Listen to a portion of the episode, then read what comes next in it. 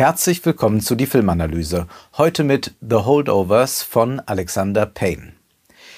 Schwimmen wir erneut in einer großen Nostalgiewelle? Diese Frage stellt sich, sobald der Film beginnt. Denn wir sehen gelbstichige Bilder und gleich bekommen wir den Eindruck, dieser Film ist analog gedreht. Ist er aber gar nicht, sondern diese Bilder wurden digital nachbearbeitet, damit sie so wirken, als seien sie irgendwann zu Beginn der 70er Jahre entstanden. Man gewinnt den Eindruck, dieser Film hat im Archiv gelegen, 54 Jahre lang, und nun erst sei er entdeckt worden. In gewisser Weise ist der Film hier eine Flaschenpost, die erst jetzt bei uns ankommt.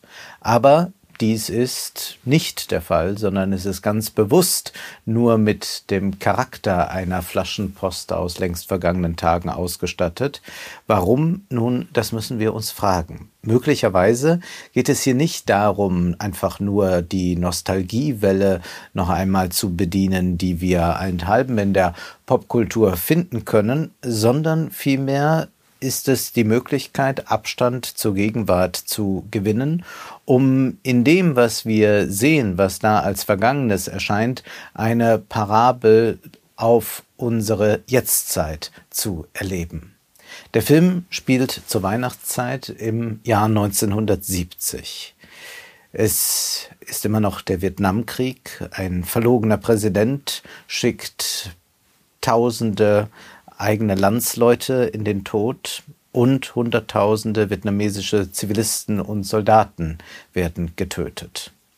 Wir sind an der Barton, einer privaten Highschool in New England.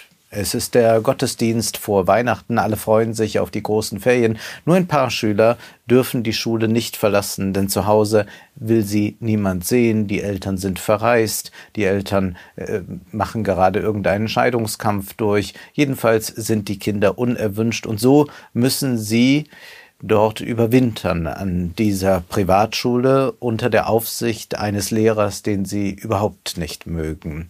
Er wird hervorragend verkörpert, gespielt von Paul Giamatti. Er spielt den Lehrer für alte Geschichte, Paul Hunham, der die Schüler piesacken will, der ein kauziger Kerl ist, ein Hagestolz, der diese Schule so gut wie nie verlässt und für den ein jeder zu verachten ist, der nicht auswendig Cicero zitieren kann.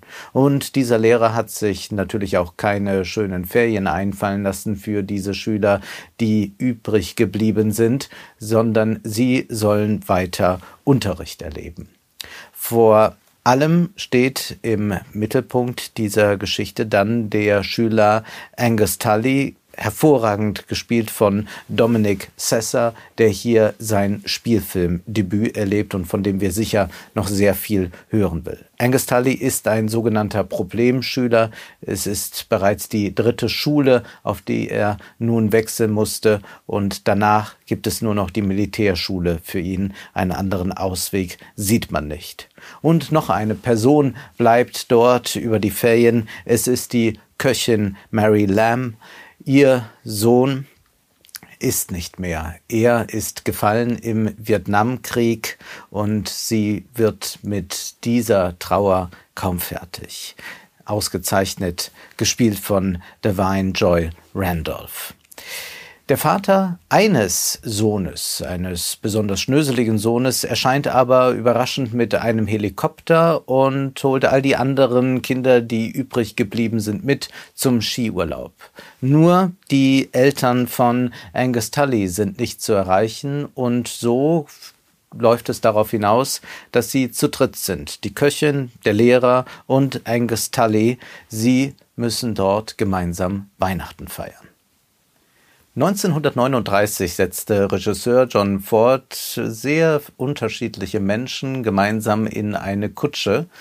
Und die Überlegung war, kann aus einem derart bunt zusammengewürfelten Haufen so etwas wie eine Gesellschaft entstehen. Stagecoach heißt der Film. Und auch hier stellt sich jetzt in The Holdovers die Frage, wie kann, wo die Unterschiede so groß sind, doch etwas Gemeinsames gebildet werden. Da ist die schwarze Köchin, die aus prekären Verhältnissen kommt, die gehofft hat, dass ihr Sohn einmal Karriere machen wird, aber dieser Sohn ist nun tot. Da ist der kauzige Lehrer, der alle zu hassen scheint und der von allen gehasst wird. Und dann ist da das Problemkind, das von niemandem geliebt wird. Ein 15-Jähriger, der laufend aufmüpfig ist, sich und anderen etwas beweisen will. Und sicherlich kann man dieses Schema kennen, wenn man im Kino je gewesen ist. Immer wieder gibt es solche Konstellationen, die aufgetan werden. Aber dieser Film ist doch etwas sehr Besonderes. Hier glückt etwas sehr Schönes, zu dem wir noch kommen werden. Angus als Problemschüler steht also vor der Wahl. Entweder reißt er sich jetzt zusammen oder ihm droht die Militärschule und möglicherweise dann auch dasselbe Schicksal wie Marys Sohn. Die drei feiern also Weihnachten zusammen. Sie gehen später noch auf eine Weihnachtsfeier der Sekretärin. Und dieser Lehrer, der von allen nur Klubschauge genannt wird, der hat für einen Moment doch die Hoffnung, nicht ganz allein zu enden. Da ist diese Sekretärin, die sich doch mehr für ihn zu interessieren scheint, als er das zunächst wahrhaben will. Und als er es dann erkennt, da glaubt er schon, das Glück zu greifen. Und dann eine Szene später endet es wieder. Yay. Und wir blicken dann mit der Kamera in das Gesicht von Paul Giamatti und sind hin und weg. Wir sind zerrissen, ob der Gefühle, die dieses Gesicht in uns auslöst, diese tiefe Enttäuschung. Es ist großes Schauspielerkino, was wir hier von allen dreien sehen. Angus Tully hat mehr Glück. Er kommt für diesen Abend einem Mädchen nahe. Sie kennen sich vorher überhaupt nicht, aber jetzt entsteht da zwischen ihnen zumindest für die Momente, in denen sie zusammen sind, ein festes Band. Aber Mary wird übermannt von der Trauer. Sie wird heimgeholt von dem, was sie glaubte, an diesem Abend verdrängen zu können. Man kann, wenn man auf diesen Film blickt, zunächst einmal konstatieren, das ist nichts Außergewöhnliches, das hat man doch schon oft gesehen und ist die Kamera- und Schnittarbeit nicht eigentlich sehr konventionell.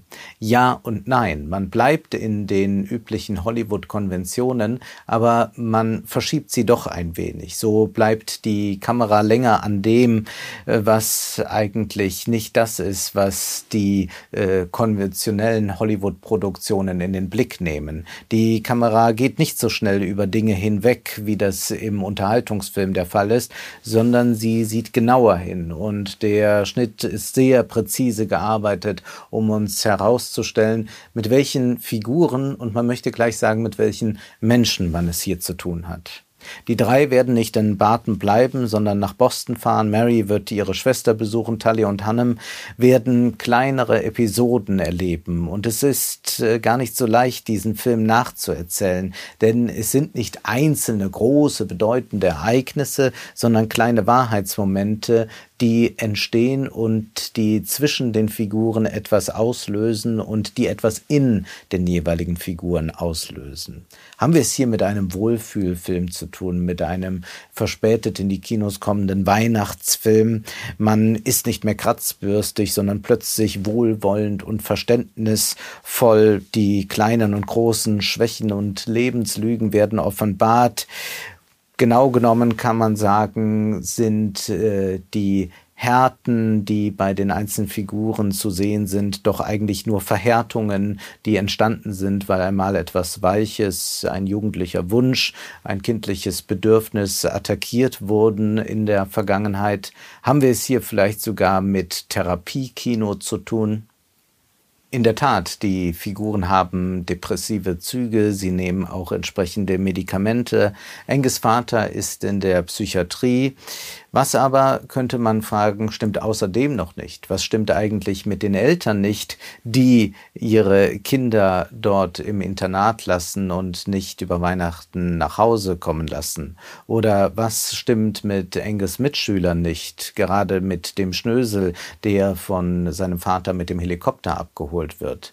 Der Film versucht uns, die Figuren, vor allem die drei, zu erklären, versucht uns zu zeigen, welche Krankheiten, psychischen Dispositionen sie haben, aber er bleibt nicht dabei. Er versucht vor allem nicht, dies einfach nur einzusetzen, um alles, was sie tun, zu entschuldigen. Es geht nicht darum, einfach nur Figuren mit etwas auszustatten, wie Depressionen und dazu dann ein paar Antidepressiva zu reichen. Vielmehr zeigt uns Payne hier, dass es zwar Determinanten gibt, aber dass damit die Handlungsfreiheit der Einzelnen nicht völlig eingeschränkt ist. Die Figuren können anders handeln und sie tun es dann auch im Laufe des Films. Sie können aus ihren üblichen Mustern ausscheren, auch wenn sie ihr Päckchen zu tragen haben.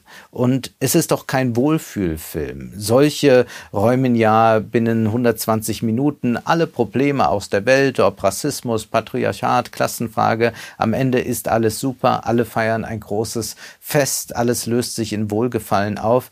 Alexander Payne tut das mit seinem Film nicht. Da bleiben natürlich die Klassenschranken. Da ist auch klar, dass die Köchin, auch wenn sie mit den anderen beiden eine wunderbare Weihnachtsfeier erlebt, wieder auf ihren Platz zurück muss. Und da kommen alle wieder an ihren Ort zurück, aber vielleicht doch als andere. Und da ist im Hintergrund auch immer die Staatsgewalt, die man nicht einfach mit ein bisschen Wohlwollen aus dem Weg räumen kann, auf die wir noch zu sprechen kommen. Was Alexander Payne uns zeigt mit seiner Kamera ist, dass man Dinge etwas verschieben kann, etwas anders betrachten kann. Und diese leichten Verschiebungen finden auch in den Figuren statt. Sie sind andere nach dieser Reise, die sie unternommen haben, aber die Welt hat sich damit nicht radikal verändert. Nixon ist immer noch Präsident, der Krieg geht weiter. Was geschieht eigentlich, fragt man sich in diesen Szenen, die diese Überbleibsel, wie der Titel sie nennt, miteinander erleben. Was geschieht zwischen Mary und Hunnam, zwischen Lamb und Tully, zwischen Tully und Hunnam? Was ist es eigentlich, was wir dort sehen können und was uns so fasziniert? Eine Antwort können wir finden bei dem Philosophen Martin Buber in seinem Werk Ich und Du, das im Jahr 1923 erschienen ist. Buber sagt, dass das Ich nicht einfach da ist, sondern der Mensch wird am Du zum Ich. Diese Begegnung mit dem Du ist das Entscheidende. Der Mensch muss Du sagen können, um Ich zu werden. Es gibt verschiedene Formen, zwei Formen von Beziehungen.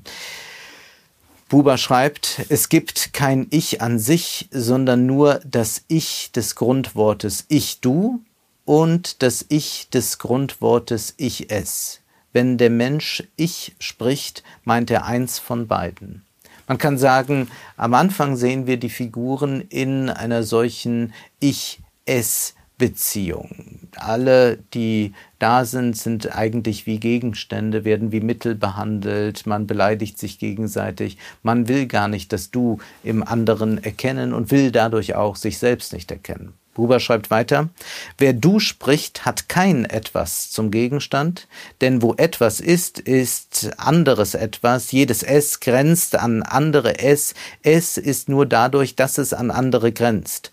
Wo aber Du gesprochen wird, ist kein Etwas, Du grenzt nicht. Und genau dieses Fallen dieser Grenzen, wo diese Ich-Es-Beziehung aufgelöst wird, wo das Etwas verschwindet und das Du entsteht, das ist es, was Alexander Payne interessiert. Buber sagt, wer Du spricht, hat kein Etwas, hat nichts, aber er steht in der Beziehung. Und wie Menschen zueinander in Beziehung stehen können, Ich und Du sagen können, das ist es, was er herausarbeitet mit Angus und Mary, mit Hunnam und Mary und Angus. Da sehen wir, dass eine solche Ich-Du-Beziehung entsteht. Und man kann sagen, eigentlich erleben wir hier einen Coming-of-Age-Film in zweifacher Hinsicht. Da ist einmal der Schüler, der 15-Jährige, der reift an dem, was er erlebt. Aber da ist auch der alte Lehrer, der eigentlich unverbesserlich scheint, der aber auch plötzlich ein anderer wird durch die Ich-Du-Begegnung. Buber sagt, der Mensch wird am Du zum Ich. Gegenüber kommt und entschwindet, Beziehungsereignisse verdichten sich und zerstieben und im Wechsel klärt sich von Mal zu Mal wachsend das Bewusstsein des gleichbleibenden Partners, das Ich-Bewusstsein. Und dieses Ich-Bewusstsein, das entsteht in der Begegnung mit dem Du. Buber bezieht das auch auf die Erziehung, auf die Kindheit. Das Kind steht in Bezug zu den Eltern, also auch zu einem Du. Und dieses sich in Beziehung setzen zu anderen, das können wir in diesen Szenen ganz wunderbar erleben. Und wenn man jetzt sagt, na ja, aber doch sei das doch alles ein bisschen sehr friedlich und dann verstehen die drei sich ja dann doch besser als gedacht, dann müssen wir sagen, das ist nicht einfach nur eine Masche des Regisseurs oder des Drehbuchs, sondern wir sehen hier, dass in diesen Ich-Du-Begegnungen tatsächlich etwas passieren kann, dass wir einander anders ansehen, also das große Projekt von Martin Buber erkennen wir darin. Denn auch er hat über die sogenannten Bösen geschrieben. Er sagt, Beziehung ist Gegenseitigkeit. Mein Du wirkt an mir, wie ich an ihm wirke. Unsere Schüler bilden uns, unsere Werke bauen uns auf. Der, in Anführungszeichen, Böse wird offenbarend, wenn ihn das heilige Grundwort berührt. Und was hier als heiliges Grundwort benannt ist, also die Ich-Du-Beziehung, das berührt die Einzelnen, den Lehrer, den Schüler, die Köchin und dann offenbaren sie sich und dann sind sie nicht mehr so drastisch, nicht mehr so böse, verwenden manche Worte nicht mehr. Und weiter heißt es dann, der Hass bleibt seiner Natur nach blind, nur einen Teil eines Wesens kann man hassen. Wer ein ganzes Wesen sieht und es ablehnen muss, ist nicht mehr im Reich des Hasses, sondern in dem der menschhaften Einschränkung des Du-Sagen-Könnens. Und das erleben wir, wenn die Schüler den Lehrer nur als Klubschauge bezeichnen, als ein Etwas, wenn sie nicht Du sagen können und der Lehrer auch nicht, sie als Idioten bezeichnet, die nichts lernen wollen und nichts lernen können. Und das erleben wir auch immer wieder in den Konflikten, die der Lehrer und der Schüler dann durchmachen. Auch da gibt es heftige Beleidigungen seitens des Lehrers und dann versucht gerade die Köchin zu kommen und zu sagen, ihr müsst eine Du-Beziehung herstellen, indem sie ihm sagt, wie kannst du denn jemanden, der von seinen Eltern Weihnachten nicht akzeptiert wird, auf diese Weise beleidigen. Und dann entsteht diese Ich-Du-Beziehung. Aber Buber sagt auch, und deswegen sind diese Momente, in denen der Hass ausbricht, in denen sie sich beleidigen im Film, so interessant. Buber sagt auch, doch der unmittelbar Hassende ist der Beziehung näher als der Lieb- und Hasslose. Also in diesem unmittelbaren Ausbruch des Hasses entsteht in gewisser Weise schon ein wenig eine Ich-Du-Beziehung. Sie ist nur noch nicht zu einer Reife gekommen. Aber wo man lieb- und hasslos ist, wo man also gleichgültig gegenüber den anderen ist, da kann gar kein Du entstehen. Und wir sehen hier, wie ein Beziehungsnetz plötzlich entsteht, wo Menschen, die vorher vereinzelt waren, nicht mehr vereinzelt sind. Der Film zeigt uns auch, welche Ich-Du-Beziehungen nicht funktionieren. Einmal in ganz tragischer Weise, wenn der Sohn seinen kranken Vater in einer psychiatrischen Einrichtung besuchen will. Er versucht, über Kommunikation eine Ich-Du-Beziehung herzustellen, aber es will ihm nicht gelingen, weil der Vater ihn nicht mehr versteht. Man fragt sich auch, was ist da los, dass die Mutter des Schülers und ihr neuer Mann den Sohn nur als Problem, also nur als etwas erkennen, sie nur noch in einer Ich-Es-Beziehung zu ihm stehen und deshalb bereit sind, ihn auf eine Militärschule zu schicken, wo er auch nicht als Du angesprochen wird, sondern auch wieder nur als etwas. Und auch die anderen Mitschüler behandeln nicht nur den Lehrer, sondern auch sich untereinander nicht als Du, sondern als etwas. Wir müssen hier erkennen, dass wir es mit einem zutiefst pazifistischen Film zu tun haben. Und es ist erstaunlich, dass in den vielen Filmkritiken fast gar nicht auf den Krieg eingegangen wurde. Es wurde nur erwähnt, dass das etwa zur selben Zeit ist und dass Mary ihren Sohn im Krieg verloren hat. Aber wir müssen hier sehr viel genauer sein. Es ist so, dass Mary sich gewünscht hat, dass ihr Sohn auf ein College gehen kann. Aber obwohl sie gespart hat, fehlte ihr doch das Geld dafür, weshalb der Sohn auf eine Militärschule ging in der Hoffnung, dass nach der Militärzeit er dann wird studieren können. Und nun endete aber dieser Weg abrupt irgendwo auf einem Feld. Und diese Mary, die als Schwarze versucht, ihren Sohn in einer sehr weißen Gesellschaft besser zu positionieren, scheitert also mit diesem Projekt. Hier geht es nicht einfach darum, wie in vielen Filmen heutzutage, ein bisschen Diversity in einen recht weißen Film zu packen, sondern hier wird uns ganz klar gezeigt, wie es einen Klassenunterschied gibt und wie es zugleich auch einen strukturellen Rassismus in der Gesellschaft gibt, dass man sagt, die können ruhig in den Krieg gehen, die können für uns kämpfen, während wir zu Hause bleiben. Und es ist gerade der Lehrer Hanhem, der das versteht und der eine sehr große Abwehr gegenüber der Elite hat, die er dort unterrichtet. Denn er weiß, dass diese Elite nicht in den Krieg ziehen wird, aber sie wird wahrscheinlich andere darüber befehlen, wird über Medien entsprechende Propaganda machen, wird die entsprechenden politischen Ämter haben, um die Leute, zum Beispiel Marys Sohn, in den Krieg zum Sterben zu schicken. Und genauso ist es ja auch bis heute geblieben, dass nicht die Kinder von Außenministern, Diplomaten oder reichen Medienleuten in den Krieg ziehen, sondern den Krieg zu kämpfen haben immer die anderen, nicht diejenigen, die ihn angezettelt haben.